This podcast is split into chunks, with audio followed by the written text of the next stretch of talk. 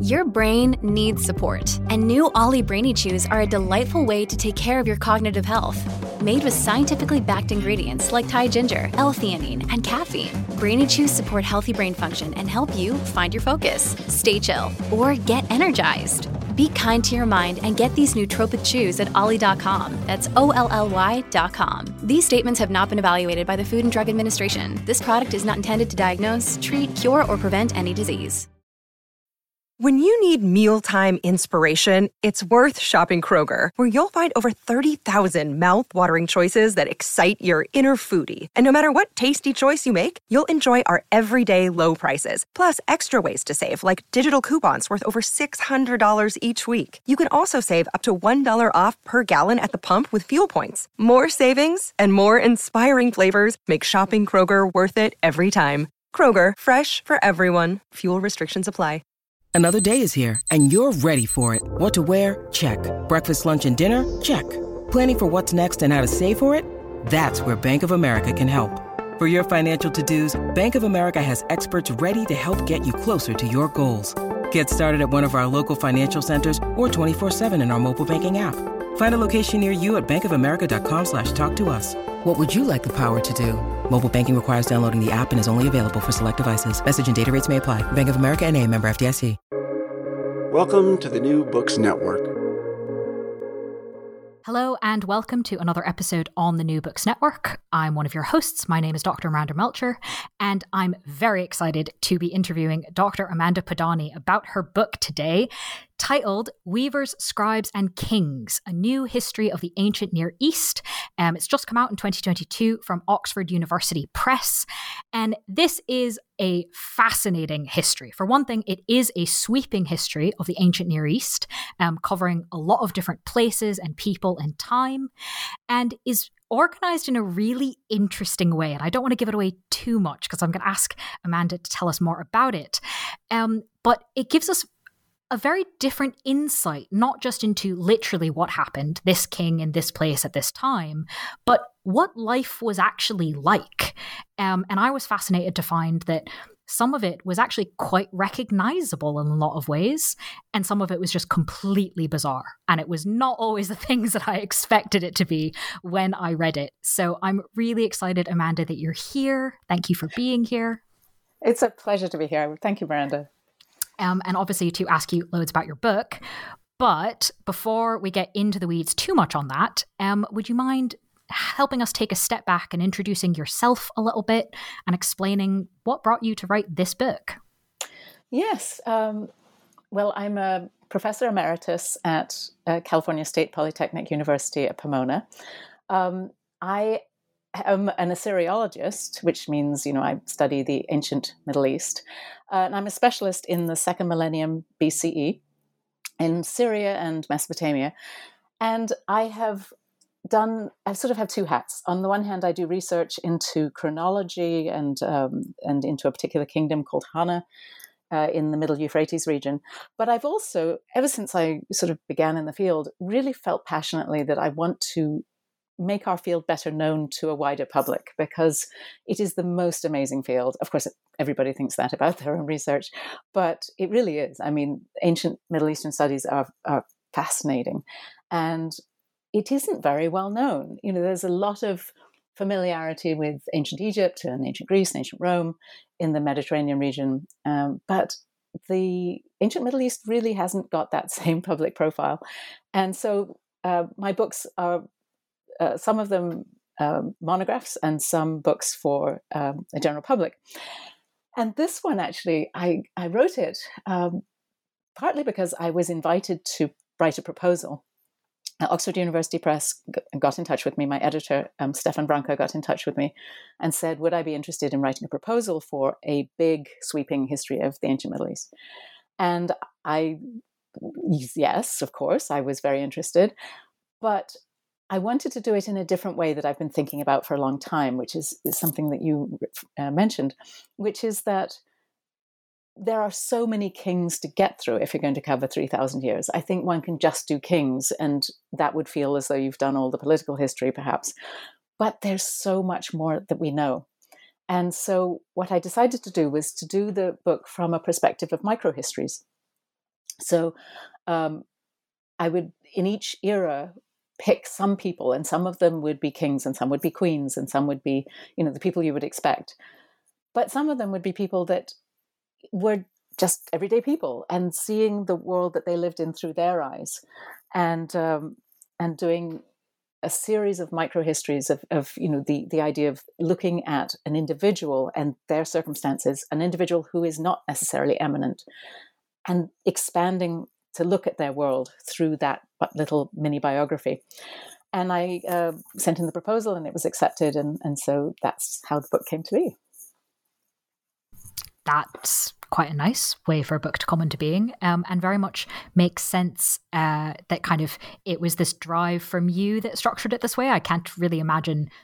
I guess I'm trying to imagine an editor going, "Can you write a book like this?" Right? I think you steeped in, in the expertise the way that you are to um, kind of figure out a way to wrangle with the massive amount of space and time and do something new with it. Um, and that kind of right. sorry, go ahead.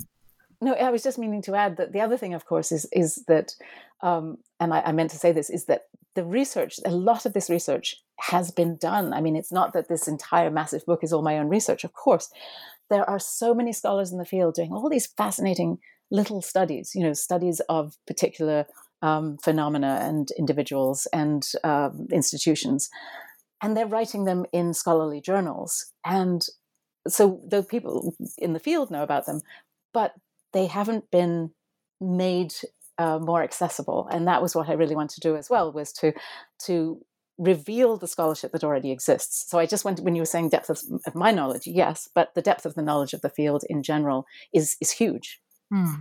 Well, and I think that's one of the functions that this book provides is giving kind of a way to put all these pieces together and a way to see how all the specialist knowledge um, can kind of tell us both specific pictures, but also broader ones. Um, and in fact, throughout this massive amount of time and space, you do show some consistent threads across all of that. Um, would you mind introducing us to some of them? Yes, absolutely. And I think this is something that is really striking is that you have this enormous amount of time 3000 years you know it's, it's almost incomprehensible there's less time since this um, civilization declined um, that's a terrible way of putting it let me rephrase that um, because I don't think I agree with, it, with the term civilization or the term decline. So let me let me rephrase that. Uh, the amount of time that has passed since, for example, the cuneiform writing system went out of use to the present is less than the time that the cuneiform writing system was in use and that the urban culture of Mesopotamia was thriving. So it's an enormous amount of time. And yet throughout that, I really do think that someone had if had they traveled back from the fourth century BCE to the third millennium BCE, they would or even the fourth millennium BCE, they would have recognized that it was the same culture. And one of the th- reasons for that is this writing system, that they used the cuneiform writing system for those 3,000 years. And it was taught in a school system that was remarkably consistent. I mean, certainly things changed over time, but they still studied the Sumerian language thousands of years after Sumerian was no longer spoken. And Sumerian was the language in which the first uh, legible cuneiform texts were written. Um, so the writing system was very much a unifying feature across that era. But there's a lot of other ones as well. One is that they saw the family as a um, the most important social unit. And, and perhaps that's true in many, many cultures, of course. But it was more important in some ways than social class, it was more important than nationality, who your family was, your relations with your family, and then the sort of wider model of how the family could be projected into um, other institutions. So the king as father of his people, the um, allied of the king being the brother, in quotation marks, of, of, of his ally, uh, the gods being organized in families. It was it was a very powerful model for behavior, and a model in which everyone kind of understood their role.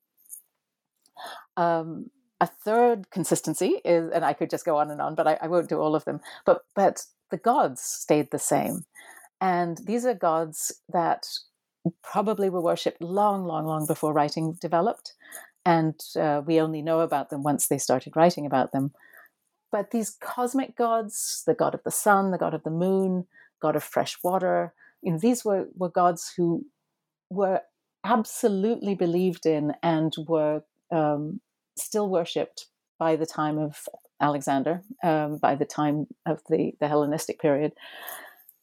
And that again gives a real consistency because the, the temple stayed in the same places. Um, the the temple that I start the book with, one of the temples I start the book with, which is the temple of the god of the heavens, An, in the city of Uruk, it was still in Uruk at the end of the book, and it was still in the same place, and it was still the temple to the god of the heavens.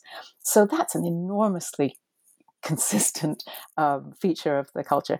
And there's there's many many more of them through the through the book as well. But I think those three in particular were um, were powerful um, features that kept the, this sort of consistent culture.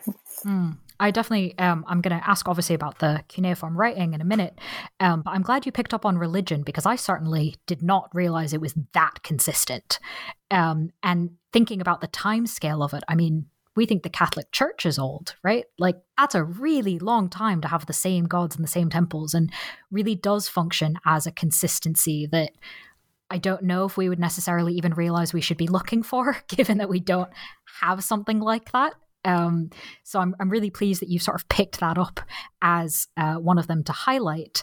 Um, and that kind of brings me to the other sort of question is aside from the consistent threads to sort of trace to a degree, um, how exactly did you figure out where and where and when you'd end start and end the book how, how do you put boundaries on a project like this well, one of the boundaries um, before I get to the chronological one was, sort of physical on the ground, because the Middle East can be um, defined in many different ways, the ancient Middle East.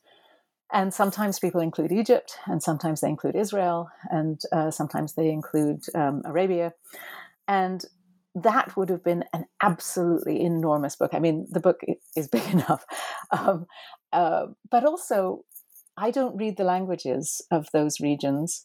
And I think they're quite well, especially Egypt and Israel, they're quite well um, treated in, in other books and, and by other scholars. And what I realized was the thing that unites much of the Middle East was this use of the cuneiform writing system. And so I decided to bound the book by the areas that used cuneiform because they did form sort of a cultural unit in a way that Egypt wasn't a part of. it came in sometimes, but it wasn't a part of that cultural unit. And I, I think the same would be true of Israel as well. Um, that they were speaking different languages, but they also were writing in a different script. And that I felt was a way of geographically sort of bounding the region I wanted to look at. Chronologically, again, going back to the cuneiform writing system, I thought it made sense to start with the beginning of cuneiform and end when it was really no longer being used widely. If I had gone to the very, very end of the use of cuneiform, I would have been in, in sort of um, the Parthian period, which was very much later than I wanted to go. But that's when the very last person ever sort of wrote in it. By the fourth century BCE, it really wasn't being used widely. And I thought that Alexander's conquest made a good point to stop because at that point, most of the primary sources for the period aren't written in cuneiform. And that means that the culture was really changing because once you can't read the texts that uh, the sort of historical texts, there's there's a break somehow I think that takes place there. It's not an immediate break. It's not as though Alexander sort of marched in and everything changed. Many things stayed the same. And I spoke with a number of colleagues who argued for going to a later period uh, with this book. But I think it just for me felt right to stop it when things really were beginning to change because of the writing system. Hmm. That said, that said, I, I say I started in, in the beginning of the writing system. That would be 3200 BCE or so. I actually started 300 years earlier to kind of set the stage. So hmm. I, I, dealt with uh, a period where they weren't yet writing in even proto cuneiform, which is the pre cuneiform script. But I just wanted to get the beginning of the city of Uruk, which was the major city in the middle of the fourth millennium BCE. I wanted to establish it in a chapter before I got into the the right uh, beginnings of cuneiform. Well, and in fact, that's what I want to ask about because we, you know, you've just explained to us sort of how impactful cuneiform was. Um, so, what was the impact like when it was first introduced and as it spread across Mesopotamia? It's so interesting because I think people think that when writing is invented, it must be invented to write profound things. You know, a, a lot of uh, my students would sort of assume that that you would invent writing to write hymns and that kind of stuff, and it wasn't. Um, writing wasn't even invented initially as a way of communicating language. It was an administrative tool um, where they would keep track of numbers and commodities uh, in a way that actually doesn't even reflect what language is behind it. So you would have a sign for the number three, you know, uh, three dashes or whatever, three lines, and then a picture of a cow. You know, you can read that in any language. That's that's not a, a, really a writing system at all. But once it did start developing into a, a system that reflected language, where it was both um, phonetic, syllabic, and um, and also logographic, then then you start being able to write anything, you know, because you can write words out phonetically. But still, they used it for the most part for keeping track of stuff. It was it was very much for administration when it was first invented. But it, that has an impact because in regards to your question, you know, what does that make possible? Well, if you think about it, if you're going to be taxing people, um, there's absolutely no way anyone is going to be able to memorize who's paid what in taxes. You can memorize a, an epic poem, but you can't memorize a, a hundreds and hundreds of lines of, of, cows and the person that they came from. Um, it made it possible to organize a, a ration system, um, how to plan work teams for projects, all kinds of things that were uh, facilitated by the use of writing. But then after a few hundred years of this, they started writing other kinds of texts. Oh, I should point out, throughout this whole time, once they'd invented the writing system, they'd also created a school system. Not for everybody, just for people who were going to become scribes, who were a relatively small number of the population, small percentage of the population. But they did need to go to school to learn how to do the writing system. And so the school texts from very early on were uh, are found alongside the administrative texts. And school texts are mostly lists of nouns, just long, long, long lists of nouns that the, the scribes had to learn to write. And these are called lexical lists. And they're fascinating, you know, because they kind of give you a sense of the, um, uh, the world in which they lived simply by knowing what they needed to name. And they were really conservative. They would use the same lists, for example, lists of professions. There's a very, very old list of professions that was studied by scribes in school long after most of those professions no longer existed or had different names. They would still study those old Sumerian words. So uh, that was uh, something that I think was uh, uh part of the, the impact was this shared writing system that was used really across the region uh, and the shared school system. But then they began to realize that you, you can do a couple more things that they you can keep track of legal contracts with writing. And they were, from the very beginning, very interested in um, litigation and in judicial fairness uh, in this culture. And so they would start, and this is this is by maybe 2900 BCE, begin to see uh, texts that are really contracts that uh, lay out someone having given something to someone else or someone having purchased someone from someone else or from a group of people. And it's recorded, and especially important is who the witnesses were, um, because that was something that you could then call on those witnesses if this uh, transaction later went to court. So contracts started to be written. And that was a way of communicating in a way over time, because a contract is setting in I was going to say setting in stone, setting in clay in their case because they wrote on clay, the um, the agreement that had been decided upon in such a way that you could take that physical agreement with you to court, maybe decades after it uh, had been first drawn up, and it still is evidence for what took place all that time ago.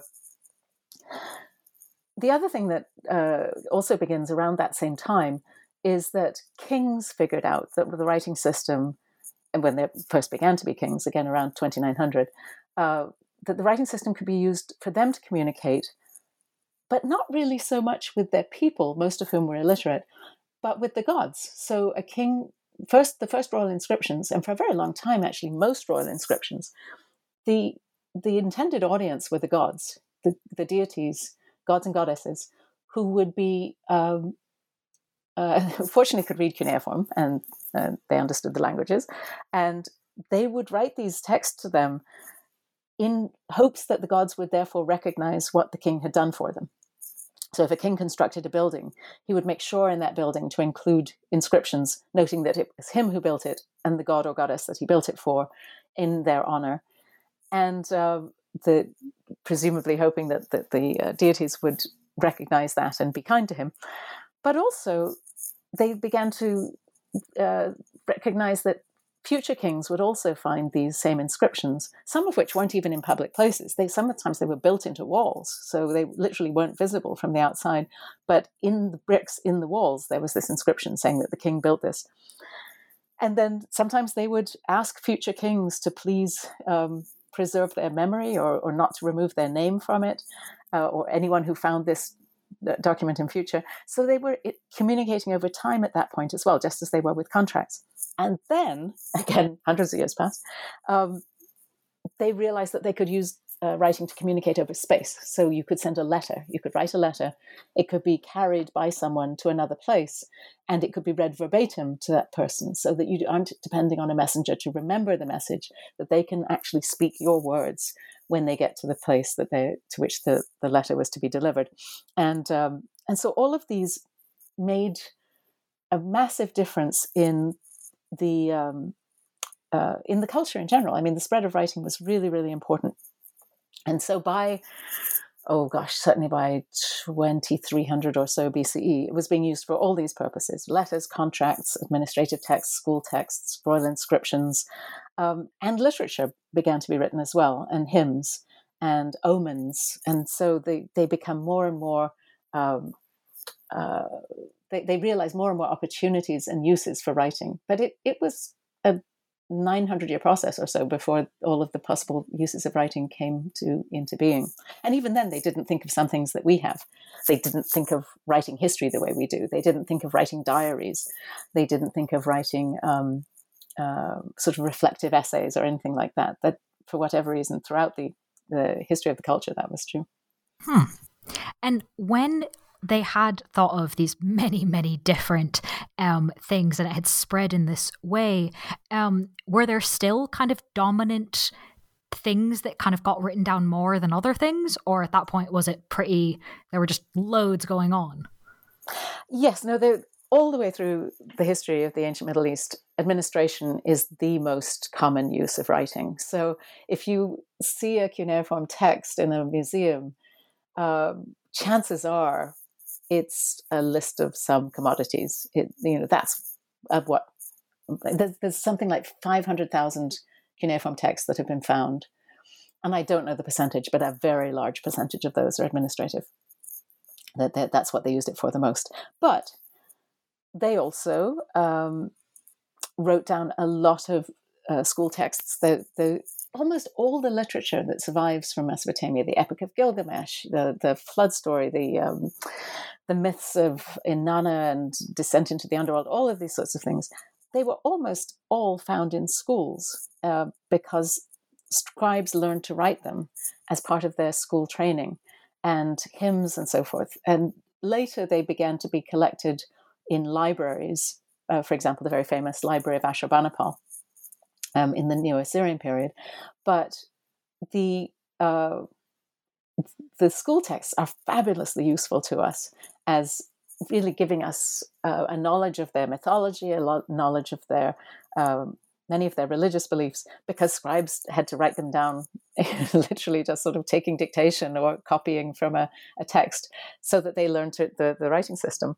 And um, I, I, I mentioned throughout the book, just we are so indebted to these scribes because of the things they chose to write beyond the administration, beyond the things that uh, uh, they've sort of required to do as, as part of just part of the bureaucracy. One thing, though, I find really, really interesting uh, that were written in large numbers were contracts. And contracts tell us a great deal. My own research on the Kingdom of Hana that uh, I mentioned um, has largely been based on contracts because that's what we have a lot of from that kingdom. A lot of in quotation marks compared to some of the other kingdoms we have very few of them but there's about a hundred perhaps um, 100 texts uh, no it's a bit more than that but but not that many but a lot of them are contracts, and a lot of them are contracts for the transfer of land or houses, you know, fields, orchards, that kind of thing. And they're really interesting because they kind of have a little microcosm of their world in that contract. So if someone's selling a field to someone else, they will list the, the neighbors to the field, and they will list um, the owner and the and the uh, the buyer, and they'll list what the person paid. And then there's the list of witnesses, and the witnesses are all, you know, they often turn out to be related to the people who were the, the buyer and the seller and the, the neighbors, and and you can kind of reconstruct whole worlds through these contracts, which are wasn't why they were written, but but they do um, have that. And the other very very interesting, I think, corpus of of documents are the letters, because that's the one place where people really kind of just are letting their hair down a bit. They will say what they're thinking in a letter in a way that they don't in some of the more considered things like um, royal inscriptions, and which they would have no reason to in a contract. But if you're writing a letter to a, um, uh, a you know, brother who hasn't sent you something that he'd said he was going to send you. Well, you, you don't mince your words. Where is the shipment of whatever you said you were going to send? And I really need it because so and so is waiting for me. It just, you suddenly get this really interesting vision of who the people were. And so letters are, are often uh, widely found as well. Mm. And this is, I think, um, one of the really cool things about structuring your book through the perspective of like actual people, um, because we get to hear those, you know, the angry person going, "Where is this?" Um, or "Ooh, this is really nice. I'd like more of it." Um, and one of the things that I certainly personally wasn't really expecting, maybe I hadn't even really thought about it, um, was I guess I had made some sort of assumptions about kind of who the people were that would be doing the writing. Certainly scribes. I'd certainly assumed that the scribes would be mostly men, and business people, again, would be mostly men. Uh, kings, I mean, kind of by definition, that's a pretty gendered term in English with connotations that we have. Um, and yet, throughout the book, and especially in the early uh, chronology, uh, there's a lot of really powerful women, whether it's politically, economically, religiously. Uh, to what extent did you try to kind of find women and put them into the book? You know, how, how did we, how did you end up with kind of having such really, by the way, quite cool, a lot of them, um, women prominently in a book that maybe is a part of history we don't think of there being those kinds of women? I'm so glad you asked that because that is something that I felt really passionately about in writing this book. Not that I had to find the women, the women are all over the history of the ancient Middle East, but they just haven't had their moment in the sun. I mean, you know, they haven't they haven't been. Um, um, uh, that's not to say there aren't a lot of people writing about ancient Near Eastern women. There certainly are, but for whatever reason, in general books, one tends to get sidebars about women as if they are an add on. And they aren't an add on at all. These women are everywhere. And um, and I wanted them to be in this book, and I, and it was very very easy to include them because you really can't write it without them, especially as you say in the first uh, chapters in the early dynastic period, um, in the third millennium BCE, the the queens were very powerful. I mean, there were there were queens who, in fact, all the all the cities for which we have a lot of documentation, city states, the queens were ruling right alongside the kings. And in some cases, like in the kingdom of Lagash, the queen has her own palace, she has her own estate, she's the head of all of it. She's keeping up her own diplomatic relations with the neighboring kingdom. She was performing festivals, she had an enormous funeral. You know, these were it's not that I'm exaggerating at all. This, these were powerful women. And in the case of Lagash, the woman that I focused on, Bara-Namtara, uh, the queen, we know much more about her than we do about her husband, the king Lugalanda, just because we haven't, nobody has found his archive. We have her archive. We have this enormous archive of documents from her palace, and his palace wasn't found. So presumably there would be equivalent documents in his palace, but but we don't have them. And so for that era, she is um, the person to to look at. And same thing with priestesses. The priestesses were very, very powerful women throughout Mesopotamian history and, and elsewhere in the Middle East as well, because um, they were appointed as if, if there was a, a male deity, often it was a high priestess who was the person who was really in charge of the temple. And those high priestesses were similar to the queens. They they had uh, estates to run. They weren't just a figure of um, religious importance, but also of economic importance and political importance. And they would uh, have hundreds of people working in the temple and in the temple estates for them. We know this because their seals show up on on documents, for example, where they're mentioned in the documents. This is uh, it's clear. So it wasn't hard to include the women. But what I wanted to do as well, besides the powerful women who um, are very sort of clear and and show up a lot, I was interested in looking at a lot of different professions. It's one reason why the book is called Weavers, Scribes, and Kings, is that one of my first thoughts of how to choose these microhistories I was going to do was to try to get as many professions in the book as I could, so that you'd get a sense of what it was like to be a brewer or what it would be like to have been, you know, a, a weaver, of course.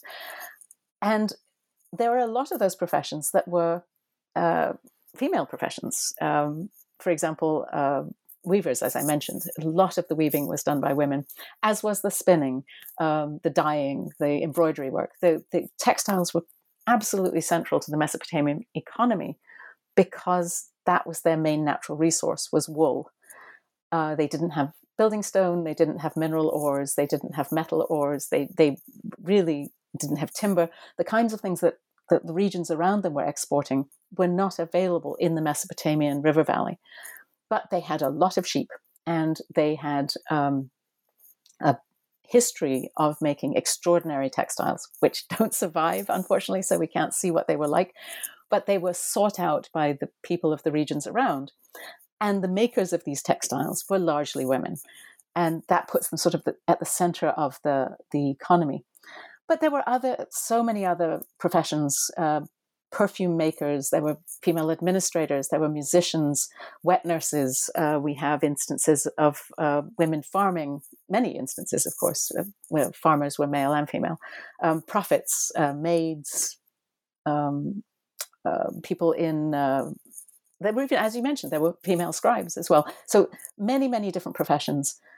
One could choose a woman because either that was the only, you know, most of the people doing that profession were women, or because um, there were women in that profession, and, and one could choose one of them just as one could choose a man. So, for example, when I have the chapter on uh, the last chapter where we look at beer and the making of beer and innkeepers and um, uh, um, trade in in beer, uh, two of the women, two of the people involved in that, who I did the microhistories on, were women, and that they lent themselves to it because they have they're reflected in the archives.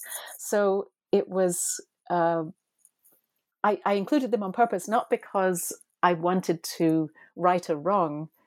Well, maybe I, partly that, not not a wrong, but just just to make it clear that there was there's a whole side of history that needs to be told. But just because there's it doesn't take a lot of effort to find them. There are women everywhere.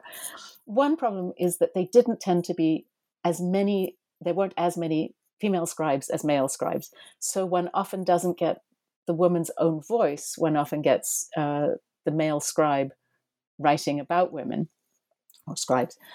But sometimes you do get female voices because they are quoted in some cases, and especially when they wrote letters. Perhaps they dictated them to male scribes, perhaps to female scribes. There's no way to know the gender of, uh, of the scribe who wrote the, the letter. But if it's a letter written by a woman, it's dictated in her voice. And so those in those cases we do actually get the woman's voice coming through. That said, there are plenty of men in this book as well. This is a book that is not, um, in fact, I was trying for 50 50 a little bit and I didn't get there. There are more men than there are women, but but there's um, there's, there's a lot of women in the book, yes. No, they're, they're in the book and they have really interesting lives that either because we haven't found the archives yet, as you said, um, or because the society assigned kind of men and women different roles. And so there are certain parts of society that if they were deemed female, if you didn't include them, we just wouldn't know about those bits of society in the book. Um, That's true. So it illuminates a lot of things. So thank you for doing there, it. There are some surprises, um, like when I had my section on um, brickmakers. Um, I was doing the research into the secondary literature, you know, what, what people had written about brickmakers, and I discovered that there's there's a whole um, set of texts in which a lot of the, the people carrying the bricks, the brick haulers, were women. That's just complete shock, and they're uh, their supervisors were also women, and that was in the 21st century BCE. And so, who knows? I mean, we may there may be more interesting discoveries to find in future. Well, so I wanted to ask an, another kind of question of a, a thing I guess this kind of comes from something I hadn't thought of, then read the book and went, huh, okay, I guess I'm kind of surprised by that. Um, which is that so far we've been talking, on the one hand, acknowledging the time and space and just how massive it was, especially in this context. But we've also been talking about kind of a lot of unifying elements, a lot of similar threads, a lot of the spread of the language being relatively, you know, people from very different places still being able to communicate. Um, and yet, we don't have empires for quite a while in this time period. We don't have sort of political or economic unification in the way that today we look at and go, aha, yes, that is a large country, but it can be thought of as one entity. Um, why and but of course we do have some pretty famous ancient mesopotamian empires eventually uh, so kind of why don't we for a while what what were the kind of challenges or incentives to unify versus not? That's a really good question. I think initially, obviously, until an empire was invented, um, it wasn't something that anyone was aspiring to. And so, uh, for the first so 600 years or so after kingship developed, there were city states uh, throughout this region. And each one had its own king, and they would sometimes form alliances and they would sometimes go to war against one another. Um, but they hadn't come up with the idea of a larger entity, and perhaps that sort of makes sense. I mean, an empire is an odd thing to think of if you haven't ever had one. You know, I mean, we we, we have such a sort of sense of what an empire is from in hindsight, but the amount of land you could reasonably control uh, when you can only communicate on foot or by boat. But you know, um, isn't that big? You know, if you're a king, it's it's a pretty crazy idea that you're going to rule hundreds of miles, you know, thousands of square miles of, of territory that um, you can't get to easily.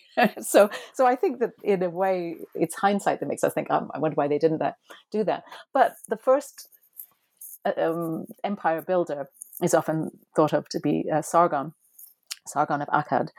And he did uh, claim to rule from the Mediterranean to the Gulf, although probably wasn't actually completely successful at doing so. But but that was his claim. And then once he'd set that as a goal, you know, sort of in, in people's minds, in kings' minds, that became something that one wanted to attain. One wanted to be able to control uh, what they eventually called the four quarters of the universe. Uh, but they just weren't very successful at it. it. It wasn't something that was easy to do because if you think of regions that are easy to unify, one that comes to mind, easy, sort of easy to unify, one that comes to mind would be Egypt. But Egypt has one river and it has lots of natural boundaries around it, has deserts on both sides, uh, has the Mediterranean in the north and the um, uh, the cataracts in the south. So it sort of is a very clear geographic unit. Mesopotamia really isn't. It's got two rivers running through it. It doesn't have particularly clear boundaries in that it, there were immigrants coming in throughout history. It was a, a very um, uh, attractive area to live because of the fertility of the fields and the, the wealth of the of the land. And so one sees waves of immigrants coming throughout Mesopotamian history and many, many different languages being spoken. And so I think it makes it perhaps harder to unify for that reason, so that kings who had this goal of ru- ruling perhaps a larger area um, were faced with less of a, a clear sort of boundary about what, what was this region that they wanted to control than, than was true in Egypt.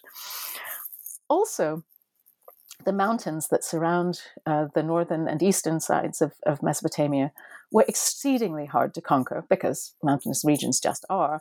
But it, they were also home to peoples who, when they saw a moment of weakness in an empire, they tended to stream down and you know and and fight. And so um, that's an overgeneralization. But a lot of the the ends of empires were um, speeded up, as you might say, by by invasions from the east, from the mountains. But the other thing too is, if you just think about this period, how hard it must have been to run an empire. And I think when we talk about, well, why did an empire fall? I'm often struck by how did they start in the first place? How did they survive at all in the first place? When they, especially in the first couple of thousand years of, of um, urban culture in this region, they really didn't have a way to communicate that didn't take weeks if you were going to go from the one end of the empire to the other. So a rebellion that, that broke out, say, in Syria, if the if the kingdom was ruled from from Babylonia in the south, when would the king find out about this rebellion? It would have been underway for, for weeks, if not months, by the time the king found out. At which point, how's he going to gather the troops to go and put down the rebellion and to to prepare them all? I mean, it just it's such a counterintuitive idea, you know, in, in an ancient world with the technology they had and the communication that they had, to even consider building an empire. But of course, once the really successful empires uh, began, the Neo Assyrian one in particular, they had developed all kinds of mechanisms for overcoming this. They had a standing army, they had garrisons uh, positioned around the empire, they had ways of provisioning the troops, they had um, roads that facilitated faster communication. They had domesticated horses uh, that they could ride um, much faster than previous donkeys, for example. Uh, so uh, it, over time, empires became more possible. But I think it was rarely unified before that just because of the logistical problems of doing so. And the fact that they tended to, if they had a loyalty, it wasn't to any sort of abstract idea of Mesopotamia. It took the Greeks to come up with a name for the region. Mesopotamia is a Greek term. The Mesopotamians themselves didn't really have a name for it. Um, they had the name for their local city state, and after a while, they had a name for their local region. Sumer, Akkad in the beginning, and then um, and later, you know, regions, uh, um, Babylonia, Assyria. You know, they they had a sense of these kingdoms, but a sense of the amount of land that Sargon had conquered, it, it just didn't even have a name. So one's loyalty tended to be fairly local. As I mentioned, you had loyalty to your family, but you were also aware that you lived in a particular city or in a particular city state if you lived outside of the city. But creating a um, any sort of sense of nationality, I don't think was something that uh, really struck them at the time as being uh, an issue. And in fact, Paul Collins has written a, an interesting book called The Sumerians, in which he makes the case that the Sumerians really weren't even aware that they were Sumerians, that that is our term for them. Our sort of sense of them as the people who spoke Sumerian being a people was something that is a modern concept, not one that they would themselves would have recognized. And I think that that's a good point in terms of uh, this sense of, of why it was rarely unified. I think that's us looking back and saying, well, shouldn't it have been? because it was later. But I don't think in the early period that was even something that was um, that made a lot of sense. That the empires of Sargon, the empire of Hammurabi, for example, the empire between them, uh, sort of an empire of the third dynasty of Ur, those were kind of anomalies in the in the history of the region. Mm. This is similar to my next question this idea of kind of things that we expect now or think now, maybe not actually translating um, once you look at it properly, as you've done. Um, and the next one I want to ask about is, uh, as you just mentioned, Hammurabi. Um, he is very consistently remembered in a particular way in terms of empire, in terms of law codes. Um, but you argue in the book that he might be surprised if he knew that that's what we thought of when we heard his name. Why? Yes, I think the thing he would be most surprised about is how big of a name he has. You know, Hammurabi, almost everybody's heard of Hammurabi. And he really wasn't a big name for most of his life. He uh, came to the throne in 1792 BC. And for decades, he was just a minor king. He was Oh, there were a number of kingdoms in Mesopotamia. They there's a famous text that that suggests there were perhaps about a dozen of them. Um, uh, that I'm sorry, no, I'm going I, I take that back. Not a dozen of them. That each one of these kings had about a dozen vassal kings who who reported to him, and that there were mm, seven or eight, perhaps, of these kingdoms at the same time, and Hammurabi was simply one of them. And there were more powerful kings than him when he first came to the throne. There was a king in the region of Upper Mesopotamia who had a, a large kingdom, possibly defined as an empire, um, there was a king to the east in Elam who was much more powerful than him, and he sort of plugged along doing normal king type things for for decades. So he was really quite elderly, presumably, at least by their standards, where most people died in their 40s at the latest. You know, just their life expectancy was not very long. Kings tended to live a bit longer, but um, not, you know, having a, a, reign as long as his of you know, more than 40 years, that was remarkable. And it wasn't until really towards the end of his reign that he became an empire builder, uh, perhaps instigated by the fact that his there were a number of uh, attacks on Mesopotamia from outside, especially by Elam. And then once they effectively uh, repulsed these, this coalition of kings that he was working with, Hammurabi then somehow got this empire building bug in him, and he, he goes and he fights against a very, very old king who'd been on the throne for 60 years, which is astonishing, named Rim Sin, who ruled the kingdom of Larsa. And he conquered him, and then he starts sort of building this empire. But it was right at the end of his reign. It didn't he didn't live to see it for very long. And only then, when he built the empire, did he put out his laws. And his laws were not a, a, a revolutionary thing. There had been law codes that had been promulgated by kings for at least 200 years before him. And uh, this was just sort of a thing a king did, was to put, uh, put out laws. His are particularly well known because he put them on a great big stone stele, which was found and is now in the Louvre Museum. So when he when it was discovered in 1902, it was a huge deal because at that point that was the first uh, it's not really a code of laws, but it's always called a code. Um, the first code of law that was found in, from the ancient world before the Bible. And so there was a lot of press about it that this was sort of the predecessor to Moses and all this kind of thing, thinking that Hammurabi was the first to do it. Well, very soon they found he wasn't. He wasn't the first to put out laws, but his were particularly dramatic in terms of how they were presented on this stone stele. Um, so that kind of gave him a big name right from the beginning of his being discovered in 1902. And he just kept that. And the more we discover that actually he wasn't as impressive of a conqueror as we thought, and his empire didn't last all that long, and it didn't certainly didn't keep its borders that he had initially um, created, and that his laws were, I mean, they were studied by later scribes. There are, are examples of, of copies of Hammurabi's laws. So they certainly were regarded as important by subsequent generations of scribes, but they weren't the first ones. Um, so yes, I think he's he's a fascinating king, and we know a lot about him, and and he's a, an interesting person to study. But I, yeah, I do think he would be shocked at what a big name he is.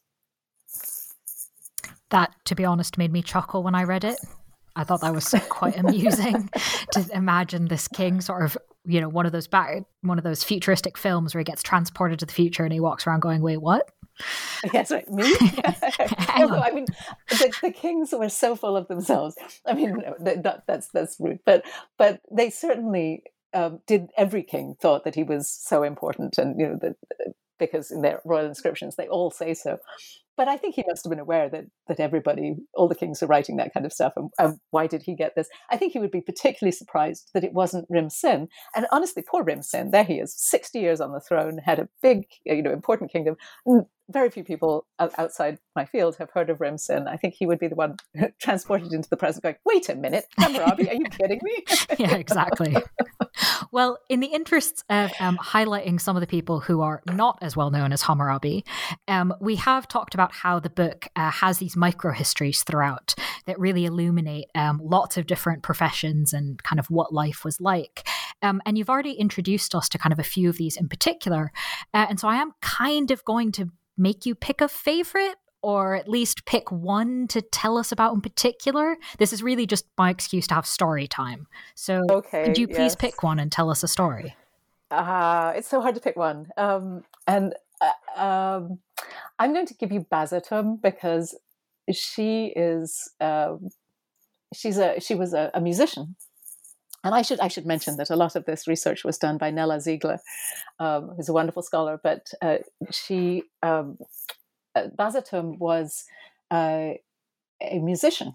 She lived in the palace at the Kingdom of Mari, which was on the Euphrates. And we know about her because her name shows up in ration lists. Actually, that's that's where we we sort of get her name. But we can reconstruct a great deal about her life and, and world because of the thousands of tablets that came from the palace at Mari.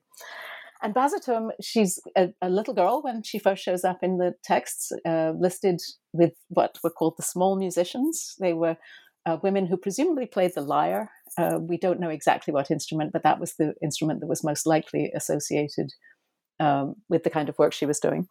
And she had clearly a friend named Beltani. She, Beltani and Basatum show up together on these lists.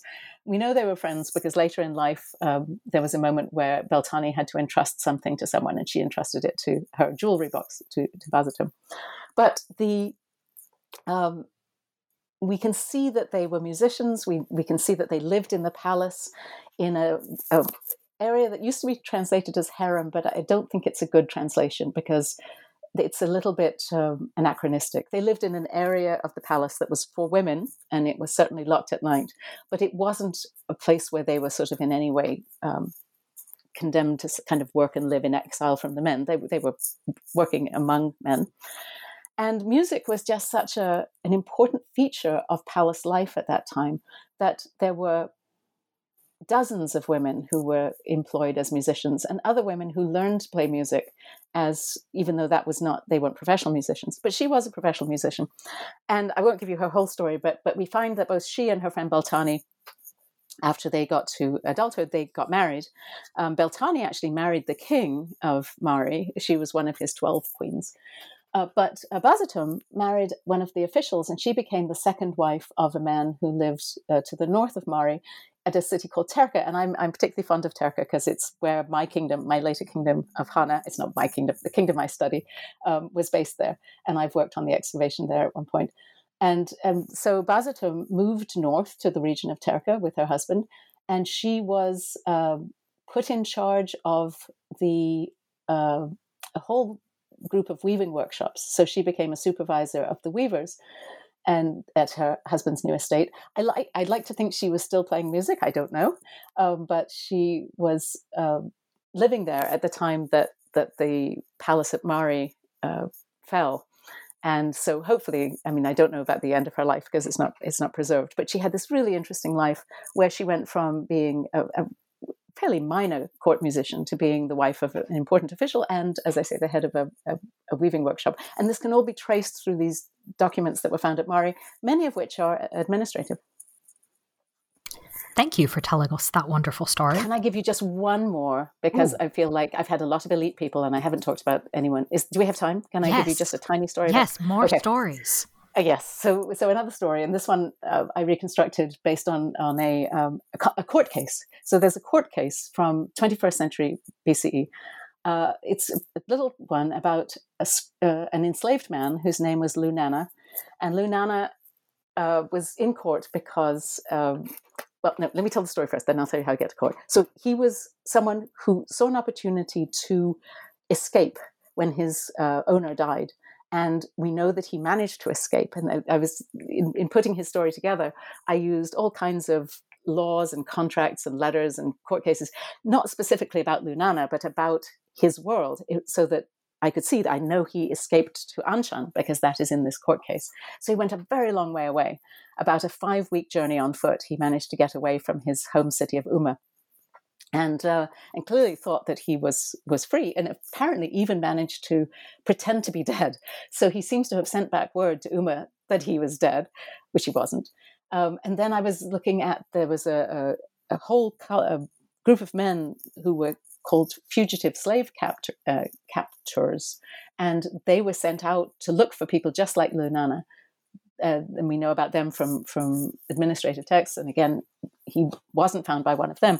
He was unfortunately uh, identified by someone in uh, Anshan, where he'd escaped, as a fugitive slave, and he was brought back to Umma. And he was put into prison, presumably, because that's what happened to fugitive slaves. And so we could reconstruct what the prisons were like. And there's a, a, wonderful hymn to a goddess named Nungal, which gives us an image of a prison in the 21st century BC. And then he goes to court, and that's how we get this court case. And so the court case describes how the son of his original owner um, made a claim to Lunana, and the uh, man who had captured him swore an oath, you know, and oaths were very much binding um, in this period, and nobody swore an oath falsely. It was the, the gods were really, really powerful. You you wouldn't do that. And so he then gets a, a reward, and poor Lunana ends up right where he was, working for the same family, in the same position as a bowman. Uh, but uh, this this little world gets one can really kind of understand the world, even if someone like Lunana, who I know would never have believed he would be remembered. You know, it's it's one of the really fun things about doing this work in these kinds of documents is to find these people who nobody has thought about them until their documents were found for maybe you know 3,500 years or, or, or 3,000 years at least, and um, and in, in the case of Lunana, it's it's what 3,100 years since uh, anyone perhaps thought about Lunana, except for, of course, the people who who found his documents and published them. But to, to kind of make sense of his world as a, as a slave of this period was just fascinating. Mm, thank you for adding that one in. Um, I definitely think it was worth. Uh, it adds illumination um, to this picture and is a really interesting one in and of itself. Uh, at least partially because of how you had to kind of piece everything together and find, you know, make it all make sense with what is there and what's not there. And this is similar uh, to kind of another thing I wanted to ask you about. We've been mainly focusing on textual sources, um, but you do talk in the book about some of the art, the visual art. Um, and again, as with the book overall, you're not just saying this was painted on this thing, this was carved into this rock. Um, you're thinking about, well, okay, who are the people behind it? What's actually happening here? What does this tell us? And I was particularly intrigued by the example you gave of the, I think it was carvings um, of the the sack of places, the the destruction, the battles. Uh, when we are looking specifically at the Assyrian Empire, um, what you know, tell us about that. Who who were these artists? Um, what were they portraying? What can we learn from kind of excavating what they did in a similar way that you piece together the textual sources? Yes, these are wonderful. Um, the the relief sculptures by the Neo Assyrian artists in the first millennium BCE they are just extraordinary. I mean, they are so detailed and so beautifully carved and uh, really, really amazing as works of art. But they're also very fascinating as primary sources for understanding the Assyrian empire building, as you mentioned. Because the kings, when they would write their annals, and in a way they were writing something resembling history when they would write annals, in that they would say, you know, I fought here and I fought against this king and I conquered him and I took this city and so forth. So they, they were keeping track year by year, the kings were, of where they were campaigning. But they tended not to mention much about what their troops did. You know, it was sort of, I did this and I did that. And but when the artists came to represent on the walls of the palace these same victories, and these must have been authorized by the king, of course. You know, in fact, we know they were. The king determined what was going to be on which wall, and so they it wasn't that the king was that the artists were in some way putting things up there that the king didn't want. But what they show are the soldiers, and they show the the techniques of battle, and they show especially sieges. There were a lot of sieging of cities, besieging of cities going on, and so they show the battering rams and the uses of flaming torches and the ladders and the sapping of the of the walls in ways that we could never have guessed from the texts alone. And so these sculptures really are showing us a whole battlefield um, um, scenario that is is you know a picture's worth a thousand words right i mean it is just so interesting to see because there's details of things like the bridles on the horses. There's details of the there's a um, the the way the chariots were constructed. Just incredible, fascinating stuff. And one thing that I wanted to really point out is that they also show the people who are being fought against in a not entirely unsympathetic way. And this, I think, is really quite striking because to read the texts, the people who were conquered were anonymous. They were just you know numbers. This number of people i i transported from some city to another or deported or whatever the, king would phrase it that way. But when the sculptors came to represent them they show families they show women holding babies they show men and women with big packs on their heads of, of their worldly possessions. There's a, an image of a woman sitting on a, a, a, cart with her two children, one of them sitting on her lap and apparently kissing her. Um, there's a woman, an image of a woman giving some water to her child when the child is thirsty. So one sees these refugees, these deportees, as as real people in the sculptures, and I think that certainly it's still propaganda, you know, because the kings wanted to show how powerful they were and how they were able to conquer all these other people. But one really does get a sense of the humanity of the people who were conquered, even though it's seen through the Assyrian eyes, even th- though it's seen through the authorized uh, eyes of the Assyrian sculptors. They're still they're still real people, and that was the experience much more of people in the Assyrian Empire was to be one of those soldiers or to be one of those millions of people who were conquered.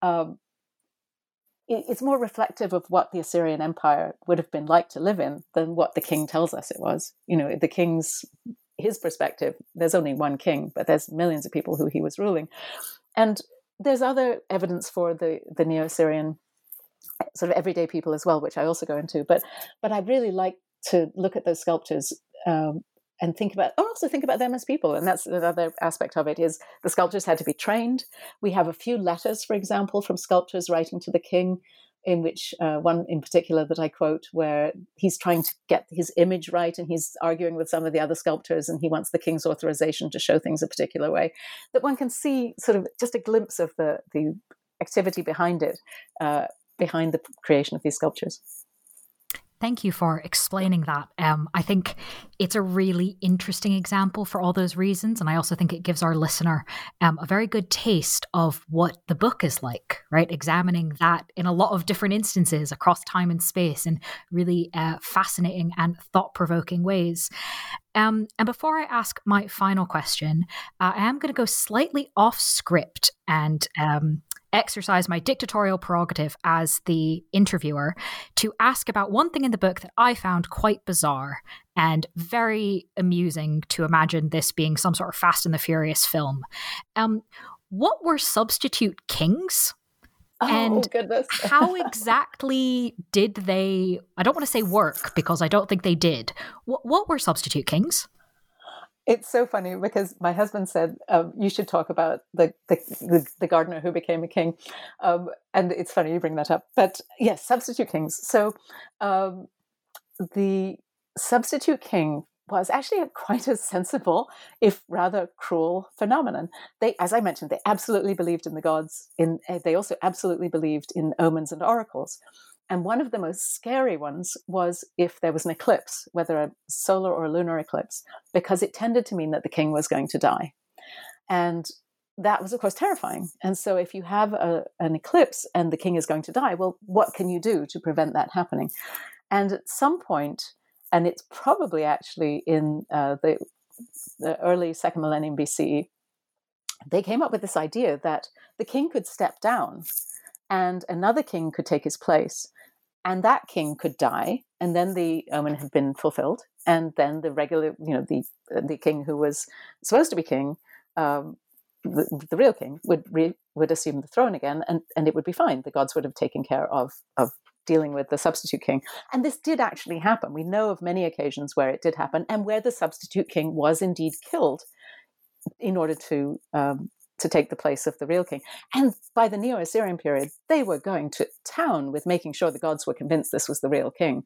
So he would have the appropriate throne. They would make statues of him. This is a, a you know a person, a gardener, whoever, who was taking the, the role of king for a set period of time, about three months, and at the end of which he was going to be killed. And and that and at that point the king himself wouldn't even sign his name as king.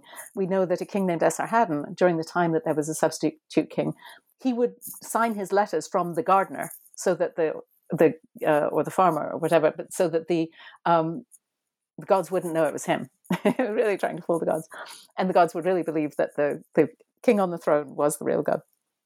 Real king sorry. But there's a, there's one case very early on that uh, this happened, that there was a substitute king. Um, uh, there was a king named Erra-imitti, and he appointed a substitute king whose name was Enlil-bani, who was indeed a gardener. And during the time that the substitute king was on the throne, um, amazingly, Erra-imitti died, the real king, even though he was in uh, in disguise. And at that point, Enlil Bani just stayed on the throne. So this gardener who had been made king just to sort of replace the king for a short period of time and then and then sac- be sacrificed for him, ended up being a very successful king of that kingdom. He was he was actually better known in the end uh, than was the king who he substituted for. Okay, well, listeners, I think you can understand why I just really had to ask that question, um, because it doesn't just happen once; it's like an actual thing. Yes, yes, absolutely fascinating. I know. I feel very bad for the poor kings who was who the, the substitute kings who were um, killed for the for that reason, though. It, it's not not a happy thing to have been. Certainly but not. But it gives us a really good idea of just how seriously they took the gods. Oh yes, absolutely. Wow. Okay. Well, that now does bring me on, actually, I promise now, to my last question, um, which is the book has just come out. Um, it's very exciting. People should read it. There's a lot of great stories and detail in it um, that we've not necessarily covered today. Um, but do you have your eye on something you might want to do next? I do. Um, I'm not going to go into a lot of detail, but what I would really like to do is to do a book length microhistory to to find probably a woman um, without giving too much away uh, who can be looked at in the same way but in real detail and perhaps not one of the obvious ones but mm. I, I, hmm. so anyway that's that's where i'm sort of going but i don't have a book contract yet this is not something don't don't uh, no no this, this is, this is a sneak preview of an idea yeah yeah, exactly. Well, we appreciate the sneak preview. And while you are off exploring it, um, listeners can read the book we've been discussing, which again is titled Weavers, Scribes, and Kings A New History of the Ancient Near East, um, published by Oxford University Press. Dr. Amanda Podany, thank you so much for being with us on the podcast. Thank you, Miranda, very much. Really enjoyed it.